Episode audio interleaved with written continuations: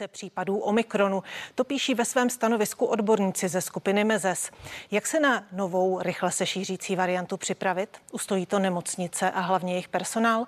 První místa začala proti covidu očkovat děti od pěti let. Zvýší hrozba Omikronu i zájem o očkování dětí. Nejen na to se zeptám přednosti kliniky anesteziologie a resuscitace fakultní nemocnice Královské Vinohrady Františka Dušky. Dobrý den, vítejte ve studiu. Dobrý adventní večer.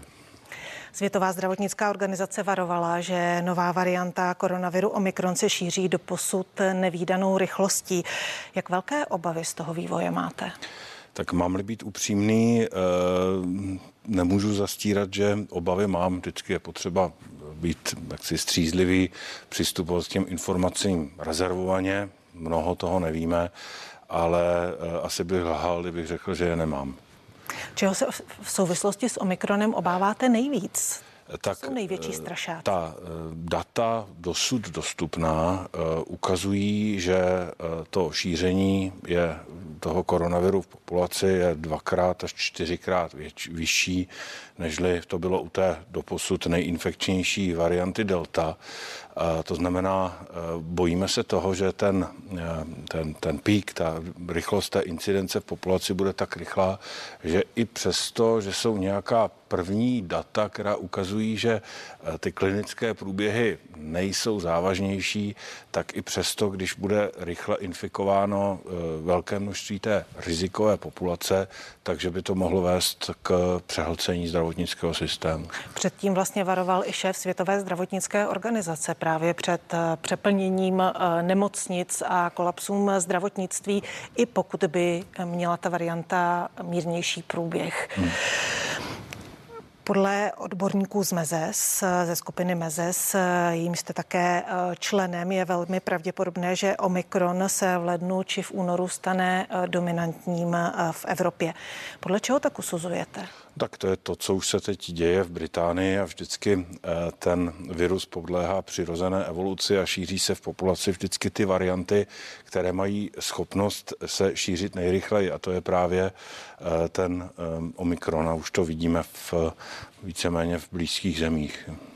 A vyplývá to i z toho vlastně, co v tom stanovisku skupina Mezes uvedla, že tady není 9, 10 případů potvrzených, ale že vlastně jsou to už stovky, možná nižší, nižší tisíce, že vlastně o tom nevíme, jak se Omikron šíří? Já si myslím hlavně, že není vůbec důležité to absolutní číslo, protože když se podíváte na tu exponenciální křivku, třeba tak, jak to vypadalo tady v srpnu, v září a v říjnu, tak zpočátku ta e, křivka roste velmi pozvolně a vypadá dokonce jako přímka, ale potom přijde ten prudký zlom nahoru. Čili my jsme u toho Omikronu v té pozvolné části křivky, kdy vlastně se ta čísla zdvojnásobí a ono, když se to zdvojnásobuje z jedničky na dvojku, z dvojky na čtyřku, ze čtyřky na osm a tak dále, tak zpočátku to jde pomalu, ale potom samozřejmě eh, ten průběh je daleko rychlý a to je ta věc, které se teďka obáváme. Takže předpokládáte, že třeba už v lednu právě ta křivka poroste uh, rychle nahoru? Já nic nepředpokládám, ale chytří uh, chci datoví analytici a prognostici, i třeba co jsou v MESESu, uh, tak uh, spočítali, že by k tomu, k této situaci mělo dojít uh, někdy na začátku příštího roku v lednu. Jak se na tu novou variantu dá připravit?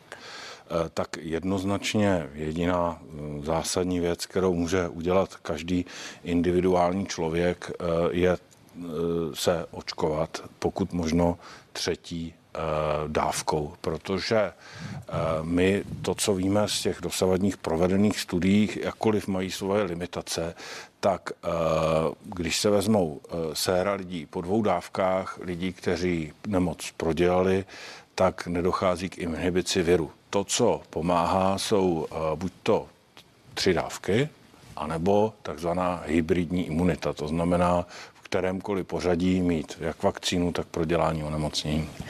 Vy už jste mluvil o tom možném dopadu na nemocnice, o tom možném zahlcení nemocnic po příchodu Omikronu. Připravuje se vaše nemocnice na to nějak? Máte nějaké scénáře? Diskutujete je? Eh, tak my v podstatě v tomto žijeme už eh, od loňského roku. Každý týden se potkáváme a snažíme se přizpůsobit naše kapacity eh, momentální poptávce. Už je to velmi únavné. Teďka zažíváme tedy tu sestupnou část páté vlny. Zatím se moc neprojevuje, protože my, já pracuji v intenzivní péči a ta lůžka jaksi intenzivní se vždycky nejpozději zaplňují ale zase nejpozději se vyprázdňují, to znamená, nebo uvolňují. To znamená, my jsme teď v té e, fázi, kdy poprvé začínáme trošičku cítit tu úlevu e, a vidíme tu sestupnou část té páté vlny. Takže i u vás na lůžcích už to pocitujete? E, my trošičku začínáme první známky pocitovat u nás, ale tak já sleduji samozřejmě data ÚZISu, takže už víme, že i v, obecně už ta eh, křivka se eh, někde zastavila na tom 1100 pacientů a teď začíná pomalu klesat, čili my jsme jenom takovým malým eh, obrazem toho, co se děje v intenzivní péči v celé republice. Jak dlouho si podle vás uvozovkách užijete tu eh, klesající obsazenost eh, třeba těch lůžek, protože přijdou Vánoce, pokud se tady bude šířit eh, Omikron, jak s tím zahýbou ještě Vánoce? No tak šířit? Vánoce obecně jsou z epidemiologického hlediska rizikové, protože tam každý přeruší svoje kruhy a potkává se s novými lidmi, kterými se, se kterými se normálně nepotkává mimo Vánoce. Čili už toto samo o sobě je rizikové. Proto my e, jsme i v tom stanovisku vydali takový soubor osobních opatření, z nich to základní je, že i když jste očkovaní, i když jste neočkovaní, tak před každým odjezdem e, na Vánoce byste se měli e, otestovat ideálně PCR nebo aspoň kvalitním antigenním testem, než tedy potkáte nové lidi. A to je asi tak takové to minimum, které se dá, které se dá udělat. Kolik pacientů tedy v současné době máte u vás na oddělení a jaké je jejich eh, složení, co se týče třeba očkovaní, neočkovaní, věkové složení? Tak já nerad ukazuju ten malý obrázek. U nás jsou teďka dva očkovaní pacienti, zbytek je těch, v těch nejtěžších stavech eh, jsou uh, pacienti, kteří uh, očkovaní nejsou, ale uh, v těch číslech se to pohybuje kolem 25 Nevíme, co s tím udělá Omikron, ale i kdyby nebyl Omikron, tak s postupujícím časem lze očekávat to, že v té intenzivní péči bude přibývat procento pacientů, kteří mají po dvou dávkách, protože víme, že ta e, imunita po dvou dávkách postupně slábne. Proto také já hodně prosazuju, chodím teď do médií a všude říkáme, co nejvíc pacientů si zajde na uh, třetí dávku. Máme zatím proočkováno pouze 16% populace třetí dávkou a čím víc těchto lidí bude, tak tím více se nám v intenzivní péči uleví. Čili máme vakcíny, máme lidi ochotné se nechat očkovat, uh, to znamená, uh, tou rolí teďka politiku a státu je zajistit, jakkoliv to jen jde, aby ti pacienti, kteří si chtějí dát třetí dávku, aby si ji bez bariér mohli dát, protože to nám strašně uleví v těch předjarních měsících.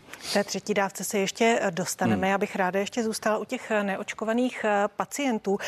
Jaké jsou nejčastější příběhy těch neočkovaných eh, pacientů? Víte, eh, v, těch, v tom těžkém stavu ani není moc etické se ptát těch lidí na důvody, protože my se snažíme jim ulevit od té akutní dušnosti a, a jako je velmi těžké nějak detailně psychologicky rozebírat osobní důvody a postoje člověka, který má doslova smrt v očích, čili my to moc nevíme. Setkáváme se občas s těmi důvody, kteří nám třeba řeknou pacienti sami spontánně nebo i příbuzní.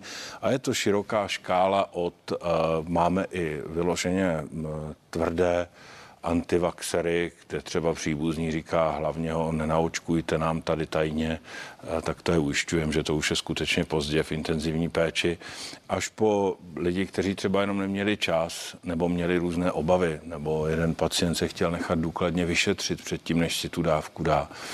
No, tak eh, ty příběhy jsou různé. Je tedy větší množství eh, těch lidí, kteří podlehli nějakým dezinformacím nebo těch eh, zatvrzelých antivaxerů? To byste se musela zeptat sociologů. Já z toho malého Vás. obrázku mám dojem, ale můj, můj vzorek je malý a může, může nás mílit. Eh, ale myslím si, že eh, zhruba odráží to, co říkají sociologové, to znamená dvě třetiny z těch neočkovaných lidí jsou lidé, kteří váhají nebo neměli čas a jedna třetina jsou tvrdí antivaxeři. V souvislosti s tím bych se vás ještě ráda zeptala, jak se díváte na tu šířící se vlnu fotomontáží a vtipů, na kterých jsou e, odpůrci očkování, včetně třeba zpěváka Daniela Landy nebo bývalého poslance Lubomíra Volného. Jsou tam prezentováni jako zastánci očkování. Tak já to beru s nadhledem, tak e, jako přijde mě to jako docela legrace a nevidím na tom nic špatného. Mým dnešním hostem je přednosta kliniky anesteziologie a resuscitace fakultní nemocnice Královské Vinohrady František Duška.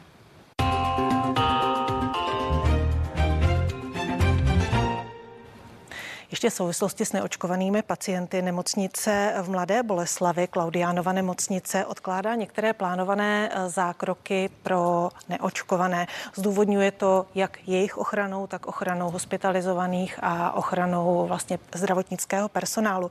Jak se na tenhle postup díváte? Tak eh, v naší nemocnici eh, děláme úplně to samé a to je hlavní etické dilema této páté vlny epidemie. My máme účinnou ochranu. Ty lidi v té nemocnici, v té intenzivní péči vůbec nemuseli být, nebo místo desítek by jich tam byly skutečně jednotky, které by kapacitu toho systému nijak neovlivnily. A teď, protože eh, tato skupina lidí udělala nějaké individuální rozhodnutí, na které samozřejmě mají právo, tak velká skupina eh, těch lidí, kteří jsou očkovaní, rozhodli se chránit, teď nemá přístup k plánované nekovidové péči. To je velké dilema, to nás trápí a to nás frustruje. V tomto je ten systém eh, nespravedlivý, že de facto na individuální rozhodnutí těch, eh, co se rozhodli neočkovat a teď čerpají kapacity intenzivní péče, doplácí ti, kteří byli zodpovědní. To, ale bohužel tato, tohle nemá jiné řešení. Takže u vás máte, děláte ty výkony, ty odkladné výkony očkovaným? A... Ne, ne, ne, tam eh, odkladné výkony obecně jsou zastaveny s výjimkou onkologických, ty jsou považovány za neodkladné, to znamená, my v nekovidové péči děláme akutní, neodložitelnou péči, plus se třeba plánovaná operativa dělá z důvodu zhoubných nádorů, ale už ne veškerá e, jiná. To znamená, když si chcete nechat vyměnit kyčelní kloub nebo odoperovat kýlu, pokud není uskřinutá, tak bohužel, protože ta oddělení, kde byste normálně ležela, tam jsou teď e, pacienti s covidem. Eh, narážím na to, že jste říkal, že to děláte stejně jako eh, ta Klaudiánova nemocnice, kde vlastně ty eh, odkladné operace dělají, ale jenom... Aha, tak to jsem vás nepochopil. Tam od, mm-hmm. od, odkladné operace dělají jenom jenom očkovaným. Aha, aha, aha. Eh, pokud se to samozřejmě netýká se to akutních operací, netýká se to třeba očních operací. Ono je to a... silně doporučeno z důvodu i ochrany toho pacienta samého, jo? protože když jdete do nemocnice na nějakou operaci, třeba s tím zhoubným nádorem, tak samozřejmě jste o to ohroženější tím covidem, zvlášť když dneska je všude kolem vás, čili i to dává zdravotnický smysl z tohoto pohledu. Když se ještě zastavíme v souvislosti s novou variantou s omikronem u monoklonálních protilátek, protože žádné z monoklonálních protilátek, které jsou v současnosti v Česku dostupné, tak proti uh, variantě omikron nejsou funkční, neúčinkují. Mm-hmm. Jakým způsobem by se to nahradilo? Protože v současné době vlastně řada eh, neočkovaných lidí eh, právě spoléhá na monoklonální protilátky. Mm-hmm.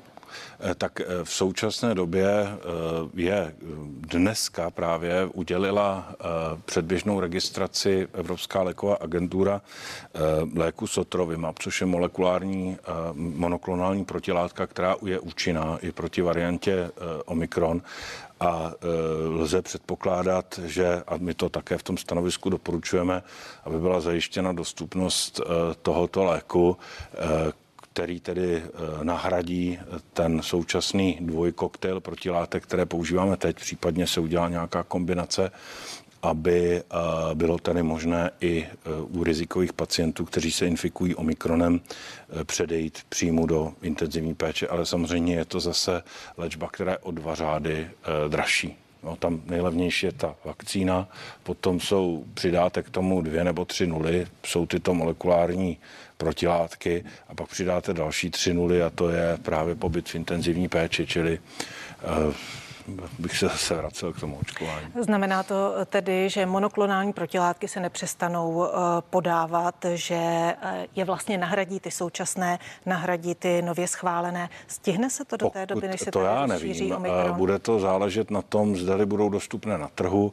jak rychle adoptuje eh, naše regulační autorita, to znamená státní ústav pro kontrolu léčiv, tuhle tu registraci Evropské lékové agentury to já nevím, to závisí na těch mm, odbornících tam.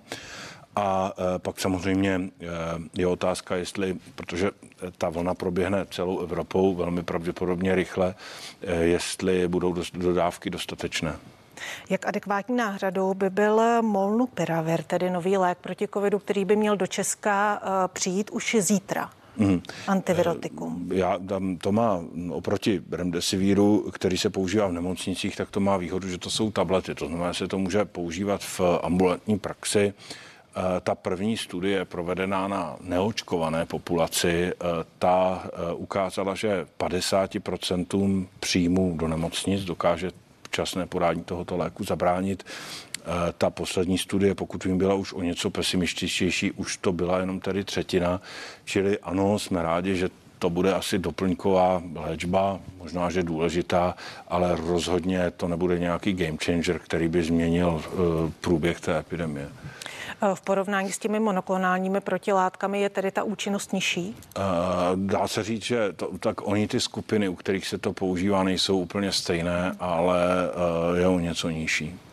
Mým dnešním hostem je přednosta kliniky anesteziologie a resuscitace fakultní nemocnice Královské Vinohrady František Duška.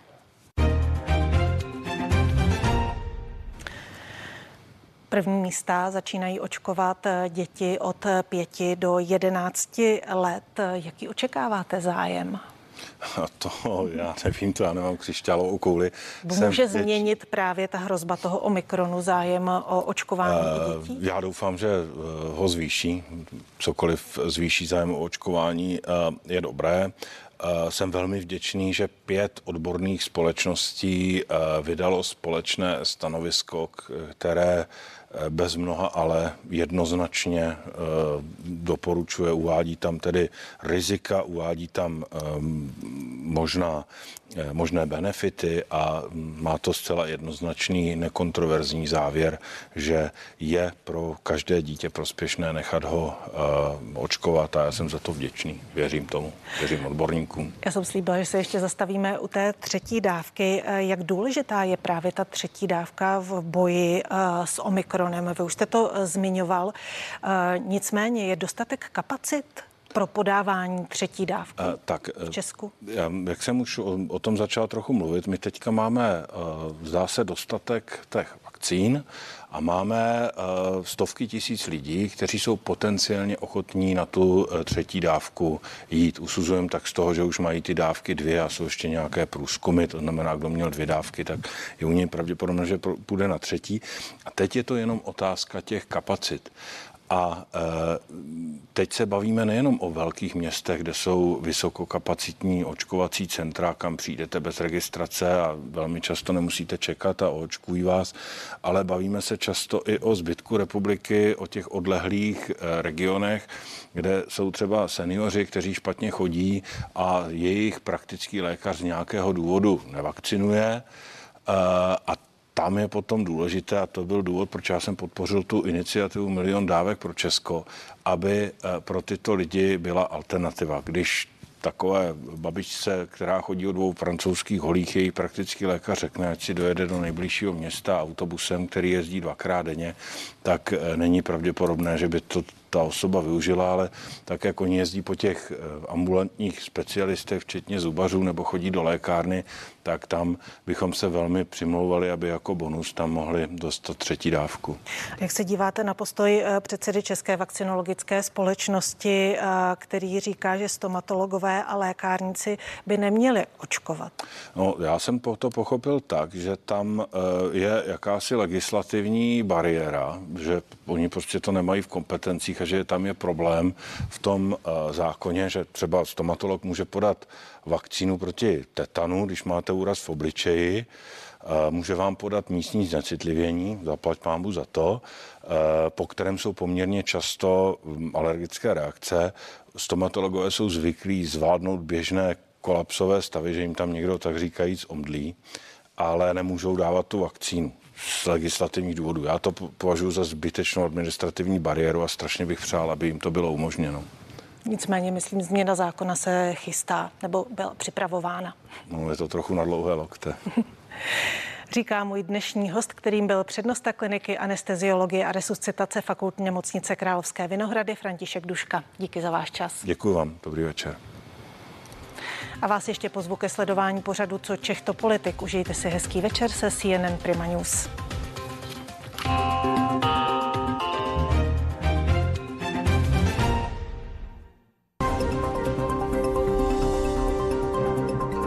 Body, góly, výkony, vítězství a rekordy. Euforie a radost, ale také prohry a zklamání. To vše najdete